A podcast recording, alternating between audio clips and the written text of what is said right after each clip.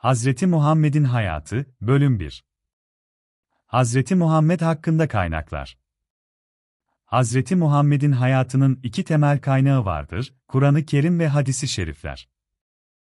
Bu iki temel kaynağı bir de ilk yazılan siyer kitapları, Hazreti Muhammed'in biyografisinden bahseden kitapları katmak gerekir.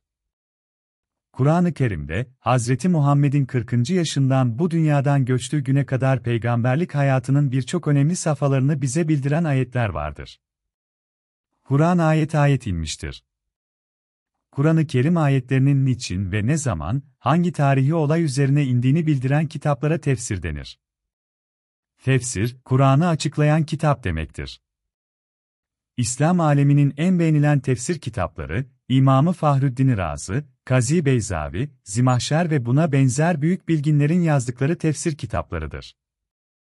Hadislere gelince, hadis, peygamberimizin buyurdukları sözlerdir. Bu sözlerin bir kısmı, peygamberimizin hayatında geçen bazı tarihi olayları anlatır. Bu hadisler, birçok bilginler tarafından toplanmış ve kitap haline getirilmiştir. Hadis kitaplarının sıhhatçe en kuvvetli olan altısı, Kütüpkü Sitte adı altında toplanmıştır. Bunlara Sahaki Sitte veya Usuldü Sitte de denir.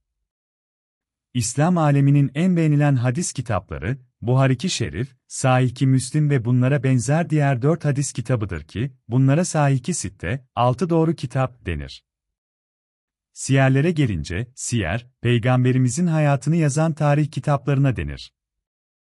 Bunların en kıymetlileri, peygamberimizin en yakın zamanlarında yazılan tarih kitaplarıdır. Sonradan yazılan bütün İslam din tarihi kitapları, temelini bu kaynaklardan almışlardır.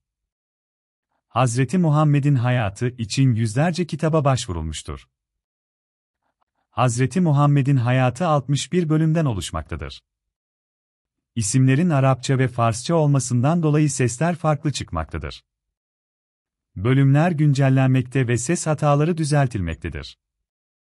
Dinleyenlerden Allah razı olsun.